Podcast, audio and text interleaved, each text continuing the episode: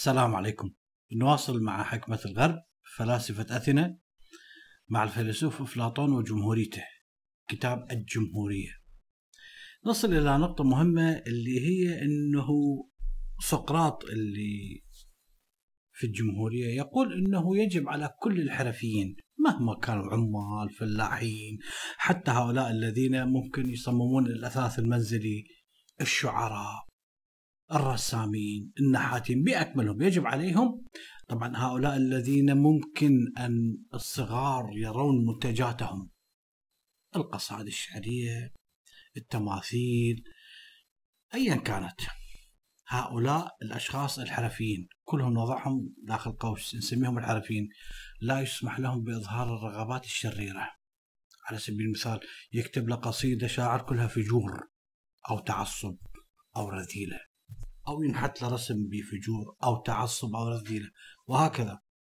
لأن هؤلاء الحراس الصغار يجب أن لا ينشأوا بين رموز الشر والفجور والتعصب كأننا نضعهم في مراعي أعشاب سامة كما يقول. لذلك ليس لهم أن يروا أن يسمعوا تلك الشرور. لأن تلك القصائد الشريرة اللوحات الشريرة المنحوتات وغيرها هذه سوف تتراكم في نفوسهم وفي أرواحهم إلى درجة يعني الرذائل تتراكم في أرواحهم بحيث هم لا يعلمون تتسلل إلى أرواحهم وهم لا يشعرون. إذا علينا أن نبحث عن الشعراء والحرفيين هؤلاء الذين مكنتهم هبة الطبيعة من الوصول إلى الجمال والفضيلة والحب والبطولة. وهكذا. لماذا؟ حتى ينشأ جيل في بيئة صحية صالحة ويستفيدون من كل ما حولهم. يجب أن يكون هناك جمال يجب أن يفوح أثر الجمال لأن القصيدة الجميلة التمثال الجميل ينطبع على العين وكذلك على الأذن. القصيدة الجميلة الموسيقى الجميلة ينطبع مثل النسيم هذا النسيم اللي يحفظ الصحة. لذلك يجب أن نرشدهم منذ نعومة أظافرهم أبناء الحراس الحراس الصغار. إلى الصداقة إلى الحب إلى التناغم مع المنطق السليم.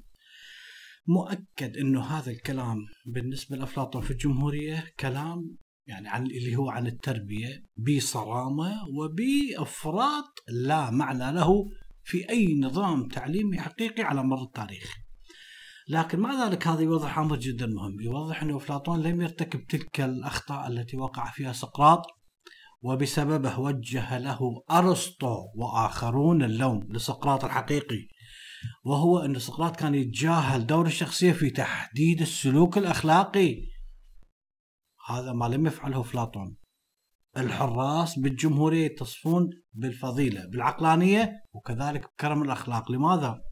لأن كل شيء في حياتهم صمم من أجل أن يشكل شخصياتهم من أجل تحقيق هذا الهدف. القصائد اللي يسمعوها الموسيقى اللي يسمعوها المسرحيات اللي يشاهدوها. الفنون بأكملها. صممت من أجل أن ينشؤون نشأة حقيقية. لذلك من أجل أن نتصور مدينة يحكمها هؤلاء القديسون. هل ستسودها هذه المدينة الفضيلة؟ هل ستسودها الشجاعة الحكمة الوسطية الحب العدالة؟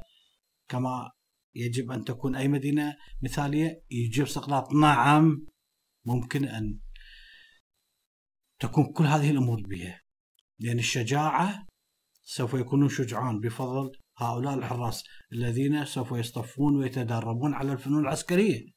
الوسطية نعم أو اللي نسميها ضبط النفس. لماذا؟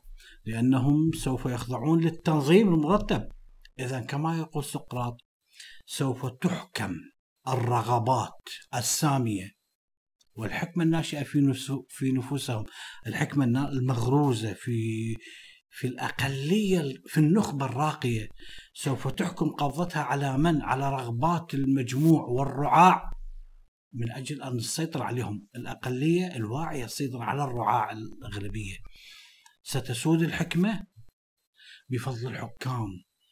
الحكام الذين يتم اختيارهم من بين أفضل طبقة الحراس ويتم الحصول أو يحصلون يحصلون على أفضل مستويات التعليم من أجل تعزيز قدراتهم العقلية وكذلك الجسمية وغيرها طيب ماذا عن العدالة؟ يتحدث سقراط الأفلاطوني عن العدالة سقراط يعرف يعني يقول أن الأساس يكمن في أن يتفرغ كل مواطن إلى نمط العمل والحياة الذي يناسبه بهالطريقة سيؤدي إلى مجتمع متناغم متكافئ سعيد مما سيؤدي في النهاية إلى ماذا؟ إلى مجتمع عادل وهذا هو المطلوب. يعني بهالطريقة يقول سقراط أن المدينة المدينة المفترضة في الجمهورية سوف تجسد جميع الفضائل على الإطلاق. هذه الفكرة في المدينة العادلة سوف توحي بأنه كل عنصر فيها يتناغم مع الأجزاء الأخرى. بالضبط مثل جسم الإنسان أو مثل الإنسان المتزن السعيد. سوف توحي لسقراط بأمر جدا مهم بأنه بإمكاننا توسيع المقارنة بين المدينة الفاضلة وبين الروح. استخدم سقراط ذلك في دعم صورته عن العدالة. كيف؟ نحن ذكرنا في الحلقات السابقة أن المدينة الأفلاطونية تنقسم إلى ثلاث طبقات. طبقة الحرفيين ثم أرقى منهم طبقة الحراس ثم أرقى منهم طبقة الحكام طيب السؤال هو ألا يمكن اعتبار أن النفس البشرية أيضا تنقسم إلى ثلاث مكونات؟ لما لا؟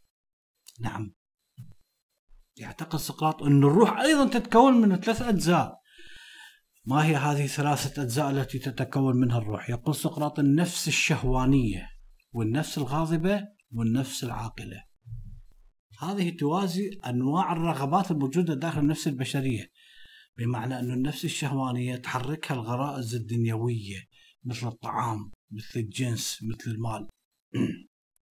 هاي موجودة عند الطبقة طبقة الحرفيين ثم تأتي النفس الغاضبة التي تسعى نحو الشرف العسكري عند طبقة الحراس. ثم تأتي النفس العاقلة اللي تحركها الرغبة في المعرفة طبقة الحكام. لذلك ليس من من الغريب أن تتماشى أنواع الرغبات الثلاثة بدقة مع طبقات المجتمع ثلاثة ثلاث رغبات ثلاث طبقات. الحكام يحكمهم العقل الحراس يحكمهم الرغبة في الشرف والمجد. البقية من الحمقى والرعاع والفقراء تحكمهم شهواتهم الأولية. لذلك كما أن الإنسان المتوازن لا يدع بطن أو فرج يسيطر عليه يتحكم في عقله. كذلك الدولة القوية. الدولة القوية من يديرها؟ يديرها أولئك العقلاء الحكام الذين يسيطرون على عقلهم. أو الحكام الذين يسيطر العقل عليهم عندها. يصبح كل شيء منضبط. فيما بعد تتحول المناقشة في كتاب الجمهورية إلى كيفية تحويل هذه المدينة أو بناء هذه المدينة اللي يتحدث عنها سقراط على أرض الواقع. هل يمكن تجسيدها في أرض الواقع؟ الحقيقة تذكرون أصدقاء سقراط الاثنين جلوكون وإيدما تيوس أصدقاء الاثنين اللي دخلوا عليه وبدأوا في هذه المحاورة. هؤلاء وهو يتكلم سقراط عن هذه المدينة الفاضلة عثروا على عناصر غريبة جديدة بعيدة عن الواقعية في مدينة سقراط الخيالية. ما هي. عثروا على شيء إنه هو المساواة بالتعليم بين الرجل والمرأة كما قال بها سقراط.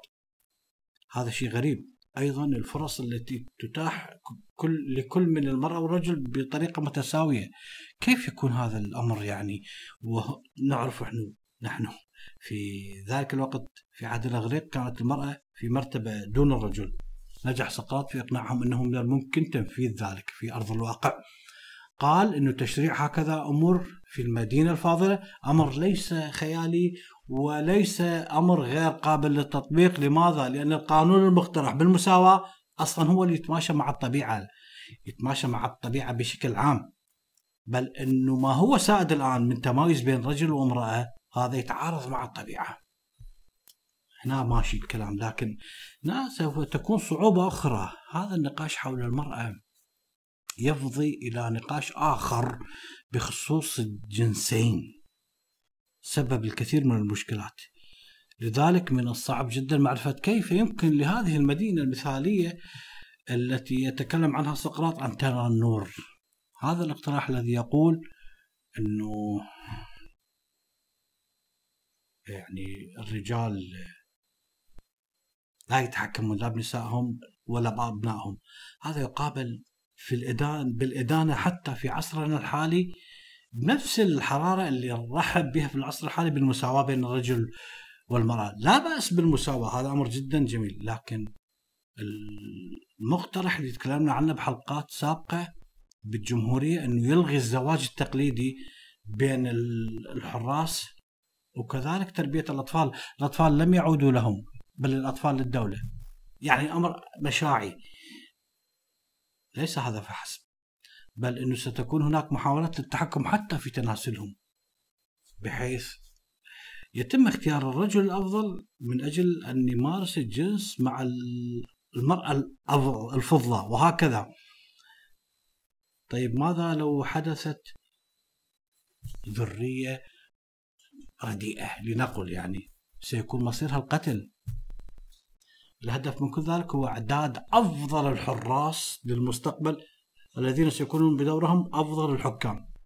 إذا لتمكين هذا التناسل الانتقائي من الاستمرار بكل سلاسة ما الذي سوف يحدث؟ هنا سوف يقوم الحكام بكذبة أو بخدعة. الحكام سوف يخفون ما يحدث عن بقية الحراس من أجل الحفاظ على نقائهم. هاي الأمور ما يخبرون بها البقية. الحراس فضلا عن طبقة الحرفيين.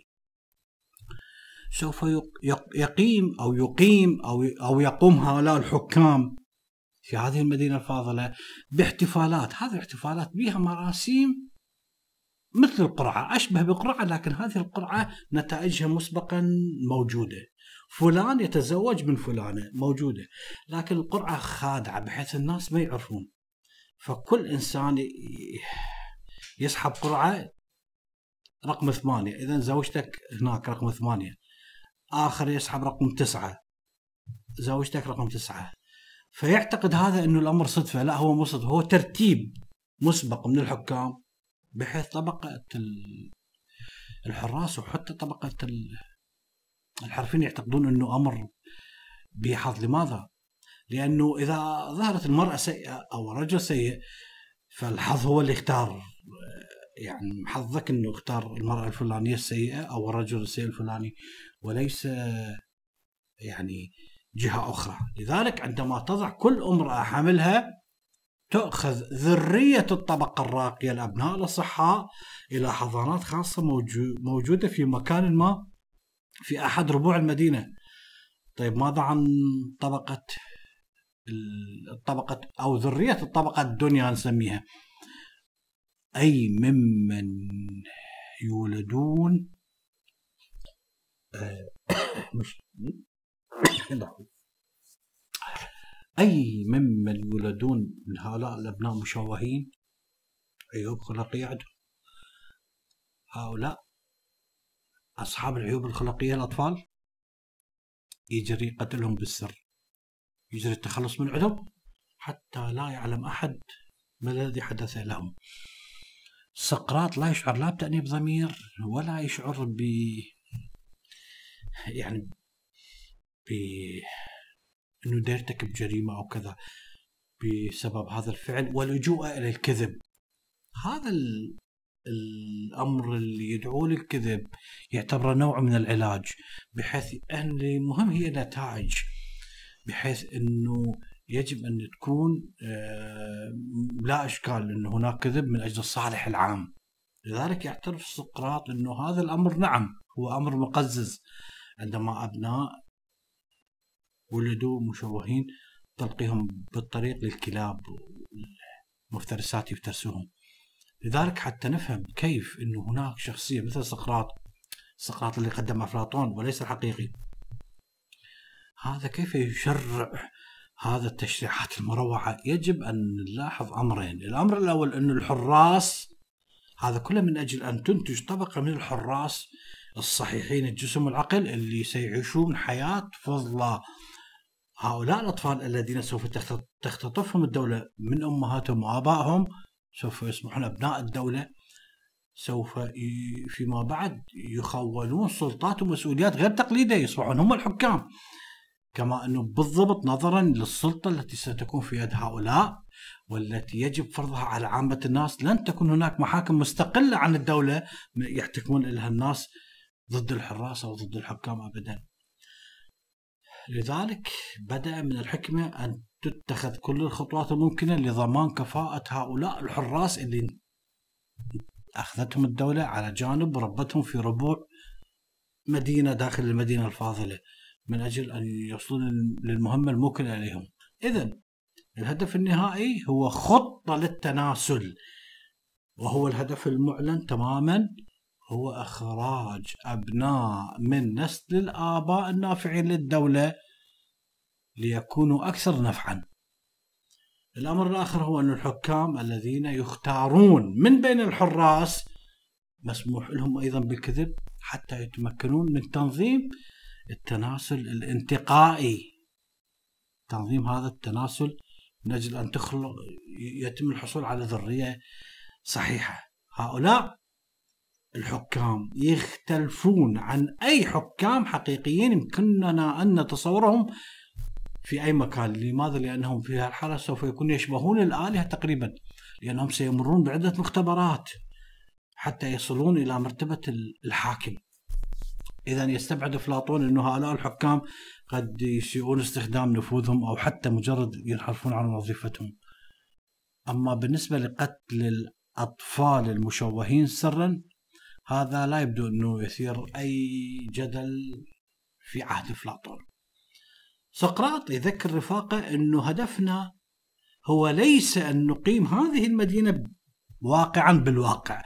يعني ليس هدفنا أن هذه المدينة ممكن أن يوم من الأيام أن هذه المدينة التي التي تعتمد على أفكار مثالية أن نقيمها في الواقع بكل تفاصيلها أبدا. كل القصد هو نحن نذكر هذه المدينة في هذا الكتاب بالجمهورية. هذه المدينة المرغوبة من الناحية النظرية. لكن هدفنا الحقيقي هو رسم صورة تستثير الأفكار. يمكن للناس يختارون ما يشاءون من هذه المدينة. فسقراط أبدا ما يحاول أن يشعل شرارة ثورة بحيث يريد أن يقلب الأعراف والتقاليد رأسا على عقب إذا لحد الآن اختارينا أبناء سليمين جسميا معافين. كيف تصبح المدينة المثالية؟ يعني أمر واقع عن طريق هؤلاء الحراس والحكام. الحقيقة هذه تصبح أمر واقع فقط بحالة واحدة. إذا أصبحوا الفلاسفة حكام أو حتى الذين نسميهم حكام الآن يتقربون أو يتعلمون الفلسفة على نحو كافي. يتجنب سقراط عرض فكرة الملك الفيلسوف في ذاك الوقت من أجل أن يتجنب السخرية. لماذا؟ لأنه يقول أنه مدرك تماما أنه معظم الفلاسفة الحقيقيين هم يا إما لا يتحلون بالفضيلة أو أنهم لا فائدة منهم على الإطلاق. لذلك سيكون من السخف التفكير في توليتهم مسؤولية أي شيء. لكن التصور الموجود في عقل سقراط واللي دون بالجمهورية عن الملك الفيلسوف أنه هؤلاء ذكرنا أنه هؤلاء الأطفال أتوا في مكان ما في ربع المدينة. كيف سنجعل منهم حاكم فيلسوف؟ بالبداية تدريب وانتقاء انتخاب طبيعي لنقل ضروري جدا. من أجل إعدادهم لحياة مستقبلية حتى يبلغ يبلغون إلى رتبة ثم يجاوزوها إلى رتبة ثم يجاوزوها إلى رتبة أرقى وهكذا. يوضح كتاب الجمهورية ما يدور في ذهن أفلاطون في هذا الأمر. بعد أن يتلقون التعليم الإغريقي هم الأطفال الآن خمس سنين ستة عشرة إذا هم أطفال يتلقون تدريب إغريقي تقليدي بالموسيقى بالشعر مبادئ الرياضيات وكذلك اللياقة البدنية. هاي الحد الآن يتلقوها. من هؤلاء سوف يخرج أفضل التلاميذ. هؤلاء الذين يخرجون من هؤلاء سوف يتلقون تدريب عسكري لمدة عامين أو ثلاثة أعوام بشرط أن يتحلون بالأناقة بالرزانة بضبط النفس بالفضيلة بالمهارة وكل هذه الأمور. يخرج من عندهم أناس متفوقون. هؤلاء المتفوقون يتم تعليمهم يعني يتم تعليمهم أمور ثقافية مدة لا تقل عن عشر سنوات يدرسون بها علوم الفلك علوم الهندسة علوم الحاسبات.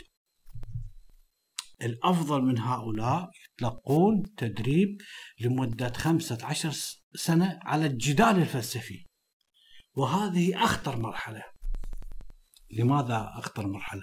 لأن قدرات التلميذ الجدلية يمكن أن تنحرف بحيث يبدي يناقش الحق يسوي يقلب الحق باطل ويقلب الباطل حق لأن المراوغة يعني ممكن أن تحيد به عن الطريق الصحيح بحيث يصبح إنسان ضال.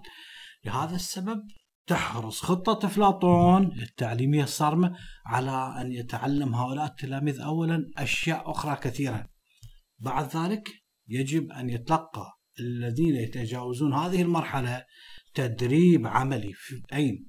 في السياسة في الإدارة لمدة خمسة عشر عام أخرى ماذا سيحصل عندنا؟ سيح... سنحصل على رجل أو رجال متدربين أصبح عمرهم خمسين سنة إذا عندما وصلوا لهذا العمر أصبحوا أخيرا مستعدين لإدارة أمور الدولة طالما ثبت أنهم الأفضل في كل المهام خلال هذه السنين الطويلة ولا أحد يتفوق عليهم في الخبرة أو حتى في الفضيلة أو في الجسم.